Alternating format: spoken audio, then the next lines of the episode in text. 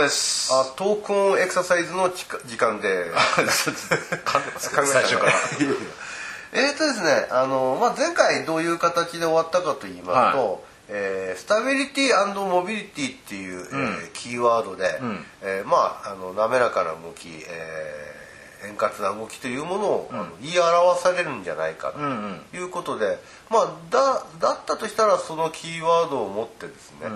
あのトレーニングやエクササイズというものをちょっとあの解説していくというか読み解いていくことができるんじゃないかというような感じで、ああ。えー終わっていったんですけども。とにかくあの世の中にエクササイズっていうのは5万とありますからね。数えたことないんですけど5万かどうかわかんないですけど。ああ。じゃあもう5万例えとして。うん、例えとしてね。多いものの例えとして、ん。だからそれをこうそういう一つの観点からこう解釈していくみたいな作業っていうんですかね、ええ。そういうのがやっぱり必要なのかなっていう気はしてるんですけどね。まあエクササイズが多いのはね悪いことじゃないんでしょうけれども、ね。ただなんか似たようなものもあるしあの去年流行った今年廃れたみたいなものもあるしで、結局その、まあ、よく聞く話ですけど、ええ。どうやったらいいのか何やったらいいのか、うん。今流行ってるものは何なのかみたいなそうです。落ち着かない感じがありますよね。うん、それはそれで別にいいんですけどね、だけどもともと人間の体って進化の過程ではそんなに大きくここ数十年で変わったわけじゃないから、ん。原理原則みたいなのは多分あって、えーその応用としていろんなこう絵姿を見せているのがエクササイズとして現れたり、そのトレーニング方法として提唱されたりしていて、それ自体は別にこう百貨店のようにいろいろあってもいいとは思うんですけど、やっぱりこうその起点となるところは何かっていうのが分かってた方が、こうやってみたけどもう今はやってないとか、ん。せっかくやってやり始めたのにやめちゃってるとかっていうことは少なくなるんじゃないかなっていう気はするんですけどね。そのまああの見方のまあ一つの軸になるのが、まあ、スタビリティモビリティで、この言葉でちょっとね、あの読み解いていったら少しいろんなことが全体像が見えてくるんじゃないのかな。まあね、あのーもう一回最初から言うと最初可動域っていうものが関節として十分に動く前提があって、まあその門を開きとか言いましたけど、はい。そこに、まあ、モビリティそれを十分に動かしてでもそれを動かすためのスタビリティ、2つのアイテムがつったら変ですけど が必要だよっていうとこまでですよね。アイテムを持って、竜王を倒しに行く。まあドラクエの場合はそうですそのためには素早さとか、あの持久力とか そういうのも必要になってくる。必要ですね確かにね。最終的には。そういう呪文も必要ですからね、だけどその手前でまずそのそこを整理していかないと、いきなりそれをやると使いこなせなくなってくるから、結局やめちゃうみたいなエクササイズで例えればね、そういうのが出てくるんじゃないかなっていうふうにちょっとこう仮説的に考えてるんですけどね。そうなんですよね。あの、結局その人のやることなんで、いろんなバリエーションがあるように見えるけども、はい。結局はその今言ったスタビリティモビリティというものを軸にして、ん。あのその組み合わせの度合いだと思うんですよね、より動きをこうあの注目してやってるものもあればよりこう安定的に体をしっかりと止める固定するっていうことに注目してるものもあるし、あるいはその2つの組み合わせ度合いが違うものもあると思うんでそのそのあの2点をですね基本軸にしてそれにプラス例えば、えー、とダイエットだったら長時間動き続けれるだとかっていう持久力だとか、あるいはそれを今度素早く動くたくさんやるっていうような、あのまあスピードの問題、まあ、パワーの問題っていうんですかね、そういった要素をあのオプションとして付け加えていくとかっていう結局そのオプションの度合いが、まあ、多くなったり少なくなったりでそのいろんなそのエクササイズメニューの性格が出てくるんじゃないかなっていう気はしますよね。そういう意味で言うとやっぱりスタビリティモビリティの概念からう人のそのトレーニングやエクササイズの動きをまず論じてみた方がいいなっていう。そうしかもそれは別にあの借り物なんですよね。モビリティスタビリティっていうのはもうすでに概念としてしっかり言われてはいる専門家の中ではね、うん。言われてることなので別にそれをなんて言うんだろうどっかから盗んできて言ってるわけじゃなくてそういう概念をもとにこう分かりやすくもう少しこう理解しやすく解釈っていうんですかね咀嚼できたらいいなっていうのが趣旨ですよね。もともとのねこの。まあそのまあ、昔から言われてんだけどもあえてまた再認識したっていうのが今回スタビリティモビリティの捉え方なんですけど、じゃあ具体的に後半ねその花の前置き長かったですね。ねその後半にそのスタビリティモビリティの視点から何かこう人のトトレーニングだとか、あのエクササイズで使ってるメニューをちょっと一個でも取り出してみて、うん。ちょっとそのその視点でちょっと考えてみようと思います、わかりました。じゃあ後半またよろしくお願いします、図の図のフルマラソンを走り切るぞ走り切るぞのコーナーです。はい えーだんだんと落ち着きを取り戻して。何の落ち着きだかえっとですね、い。あのー前にですねえフルマラソンを走るためには当然ですけどエネルギーが必要でしょうと、うん。体の、えーっていう話をしました。えそうでした。で、まあ、そのためにはまず省エネあの少ない、えー労力で、ん。あの走り切ることも大事なんで、だから体重減らしましょうっていう話。そうですね、えーだけど体重減らすっていう時に、まあ、人間の体の構成体の中で筋肉って結構なうん。重さがありますので、重さがある。この筋肉を減らしちゃったら体重も減るんだけど、ん。これ動力も減るんですよね。元も子もないよな。元も子もない、だから当然筋肉の量は減らすわけにはあまりいかない、はい。とするとじゃあどこ減らすのかと、うん。うん。そうなった時にあの脂肪をねそうですね。体の中にある脂肪を使ったらどうなのか、うん。ところがこう浅野さんからちゃちゃが入りました。ちょっていうか素朴なねそう言いつつも、でも脂肪も大事なしかも効率のいいエネルギー源なら、なくすっていう方向に行くのがただそれだけでいいのかなってちょっと思ったっていう。そうですね。ね。でもちろんその脂肪って非常にその大きなエネルギーを出してくれる、このエネルギー源なんで、はだから脂肪が重要で脂肪を使ってこう走りきれればいいんですけど、ただ脂肪を使うにはちょっとやっぱり問題があって、十分に酸素を供給できれるという条件下じゃないと、なかなかそのあの脂肪をエネルギー源に使い切れないという問題があります、なもんですから、まあ、あまりこうきつい運動には向いてないんですよね脂肪って、エネルギー源にするには。でやっぱり有能な選手っていうのはそのある程度きつい動きでも脂肪をエネルギーに変えていくことができるらしいんです、でまあそういった意味ではあそれはのあれですか？あのちゃちゃじゃないですけど酸素を取り込む能力が優れてくるそうそうそうそうですよね、うんはい。でじゃあ一般の人たちは、まあ、あの軽い運動で脂肪をどんどん落として、それでまあ体重痩せましょうっていうことなんだけど、全部使い切っちゃったら脂肪をね、もうエネルギーなくなっちゃって ガソリンないだろうと、どうどうやって走るんだっていうことになっちゃう、で極端に言えばね、うん、でそのために、まあ、あのアスリートの人たちっていうのは、まあ、落としきらないように普段食事である程度の割合であのバランスをとって脂肪を得ているという話をしましたけども、ん。そこちょっと誤解があるんでお言っときたいと思います。はい。えー、とそれは極端にねやっぱり優れたアスリート優れたマラソンランナーの人たちで、うんうんうん。体脂肪率がもう5%だとかね2%だとか、2%うん、そういった人たちの話ですね、あの一般市民ランナーも平均体脂肪率10%とかいますから、ああそうです十分10%以上ですよね、それでもまあ少ない方ですよね。まあね、で、まあ、例えばですね体重6 0キロの人がはい。体脂肪10%って言ったら、これ6キロ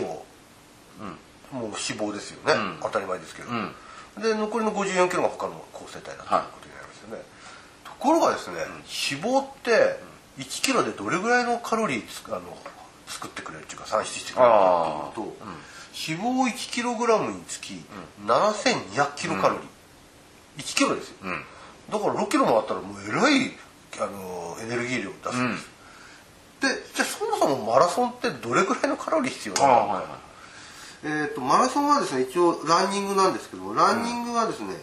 1キログラム体重1キログラムにつき1キロメートル走るとん。1キロカロリー、えー使うと言われてる、計算しやすいんですわかりやすいですね、うん、だから60キロの体重の人がね、10キロ走ると600キロカロリー作るってことです、さっき僕何て言いました？脂肪1キログラム7200キロカロリーこれ体重72キロの人が100キロ走って、ようやく1キログラムの脂肪を使うっていうことです、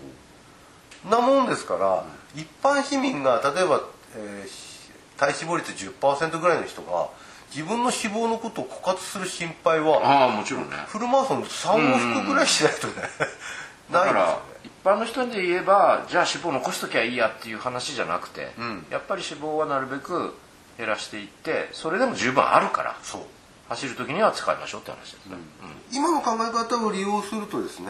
例えばね、えー脂肪を 500g、えー減らしたいとなれば、えーそれに応じた、えーその3600キロカロリー分を、えー、と日々のとはランニングでね、うん。減らしていけばいいということになるんですだから、えー、と体重6 0キロの人が、えー、6 0キロ1週間で走れば、ん。3600キロカロリー。つまり1週間であの6 0キロ総量でね、走ると大体脂肪 500g 減っていくっていう計算になります。で2週間で1キロ減る。だそういう意味で言うとこの考え方っていうのは自分の減量にも使えてくるしうん、あの一般市民があまり体重のあの脂肪の量のことを心配する。むしろやっぱり積極的に減らしていく方向で考えていいよってことですね。そうです。はい。わかりました。えじゃあまたあの傷の、えーフルマラソン走りきる、はい。えー今後も期待してください、はい。じゃあよろしくお願いします。お願いします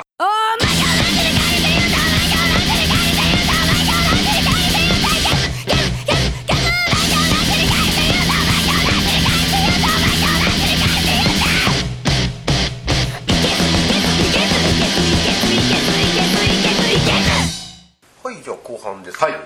えっとじゃあそういうそのスタビリティとモビリティっていう視点で、うん。なんかこうねあのエクササイズやトレーニングメニューをねあのなんか上げてみようとすれば、うんどうでしょうかね。まあずっとこう簡単な動きから見直してみようっていう流れだったから、もも上げってあるじゃないですか。もも上げありまあ、ますもちろん立ってやる場合も座ってやる場合もあるけど、まあ、座ってもも上げしたりするのってどんな体操とかあの介護予防の体操なんかにもありますよね、あありますよね、まあ、リハビリの中でもよくやる運動ではあるかもしれないけど、うん。最初の特にこう初初期の段階で、そうですよね、まあ、特に座位なんかでやるんだったらこう転倒の危険性もないですしね、うん。それでいてこうバランス訓練にもつながるだとか、まあ、股関節も動かすんで大きな動きを作っていけれるとかね、うん。だけどあれもも上げってね、こうちゃんとやるっつうとちょっと語弊あるのかもしれないけど、しっかりそれこそスタビリティですよ、体を固定してで、えー上げる足とは逆側の足の部分でもしっかり固定された上で初めて右足なら右足が上げられると、でその後反対に転じてっていうそういう繰り返しですよ。そうですよね。まあ足上げてるわけですだからあれを何の意味でやってるかっていうところなんじゃないかなと思うんですけど、うん。まああの今ちょっとは最初はその座っての話も出ましたけど、うん。ちょっとはよくありがちなもので立ってやるやつあるじゃないですか立って。立ってやるもんもあるはいはい。あれなんかであの僕が少しパッと思いつくのは「炎のランナー」っていう映画を、わかります？わかります。あれあのオリンピックのイギリスの話なんですね、はい。で陸上の話なんです中よね。中距離みたいな。そうですよね、うん。でそこであのまあちょっとか偏屈なトレーナーというかコーチがうん。やってきて、ん。で鍛えるっていうところが始まるんですけど、うん。あのコーチが持っているステッステッキっていうんですか杖をですね、うん。この高さまで桃を上げ続けろっていうシーンがあるんですよ、やっぱりその陸上選手で特にその走るっていう動作と、ん。なんかこの桃上げトレーニングっていうのがね。なんかこの密接に感じるものがあるんですよくやりました。僕も中学時代は陸上部にいましたけど。ほうほう壁に手をついて少し斜めになってもも上げですよね、おー。何回もするっていう練習をやりましたね。これやっぱりあの今のモビリティスタビリティの観点で言うと、桃を上げるっていうモビリティを非常に強化しているっていうこと。つまり股関節の角度をうん。高めるっていうことに強化している。そういったトレーニングなんでしょうかね。というよりはあれじゃないですか。その高めれば高めるほど不安定になるからその安定性の方が大事なんじゃない？かなどっちかというともちろん、あの競技によっては、えあの柔らかく高くももを上げられた方がいいものもあるでしょうけども。ハードルとかね、うん。でも上げるためにはさそれを上げていられるようにする支えてる部分がなきゃならないっていうハードルの場合はもうすでに飛んでる大状況ですからね、ええ。まあ短距離なんかでもそうですけど必要っちゃ必要なんでしょうけどそのさっきの介護の話じゃないけど、一般的にそれじゃあどこまでそれが必要なのかって陸上選手じゃないし私たちっていうとこじゃないですか。いやあの時のその、まあ、座ってやるもも上げだとか、まあ、立ってやるもも上げでもその股関節の屈曲角度の,、うんあの大きさ自体のモビリティはそう問題ではない。まあそこが硬ければもちろん戻って可動域を少し改善していきながらってことになるんでしょうけど、意外と見てるとねそのなんて言うんだろうももを高く上げようと思うがばかりに、ん。体を斜めにしてみたり後ろにそらしなんて言うんだろう倒れ込みながらももを上げてるなんていう場面はよく見るので、ありますよね。まあ、どこうそれがもも上げの運動だって言っちゃうとちょっと目的からそれていくような気がするんですよね、そのもも上げというモビリティは実はその角度のそのいわゆる可動域のことを見てるモビリティというよりは、うん。を上げるという運動性を制御するためのその立ってる側の足っていうんですか？あるいはその支えてる側の、体とか体、うん。そういったところのスタビリティにしっかりと視点を向けないと、ただ高く上げなさい、はいもっと高くはいもっと高くっていうことでそう、うん。は、高く上がったからいいねっていう問題とはちょっと違うかなと。でもあの炎のランナーのコーチはもっと ここまで高くって言ってあそれはましたから、ね、また別のなんて言うんだろうな。試練を与えるみたいなとこしょうあー。でもこれやっぱりあれですよね。そのあのもスタビリティとモビリティと視点があるから今のような分析が可能だっていうことにもなりますよね。でそれはももを上げるというモビリティを制御するスタビリティがあって初めて成立する動きなんで、このトレーニングを強化するっていうことを考えた時にはその支えてるスタビリティあるいはあの、まあ、足だとか体幹だとかの安定性をしっかりと見た上で、動きとして必要な分のモビリティを引き出していけばいい。そうですね。そうでないとこう本当に後ろに骨盤を寝かせながら上げちゃう人とかいるので、まあ、それがダメっていうよりはそうそうせざるを得ない何か状態なんだなっていうことを評価ちゃんとしなきゃならないし、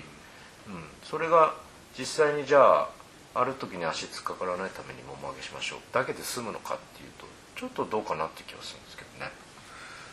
じゃあこれやっぱりその、うん。今たかだかその たかだかじゃないですね。あのえっともも上げ一つ取ってもちょっとされどもされどももも上げなんだけども視点がそのスタビリティとスタビリティとモビリティっていう視点で見るとちょっと冷静っていうか整理されて見ることができるっていう、うん。この考え方はじゃあ他のそのエクササイズメニューやトレーニングメニューにもまた生かしていけれるんじゃないかなとは思うんですよね。もうちょっとだからこういった例をですね、はい挙げて、はい。そういったことを23個挙げていくとあ本当に世の中のエクササイズってスタビリティモビリティって基本軸をあの組み合わせて作られてるんだなということが見えてくるんじゃないのかなとは思いますね。い、わかりましまたじゃあ次回、はい。よろしくお願いします、た。はい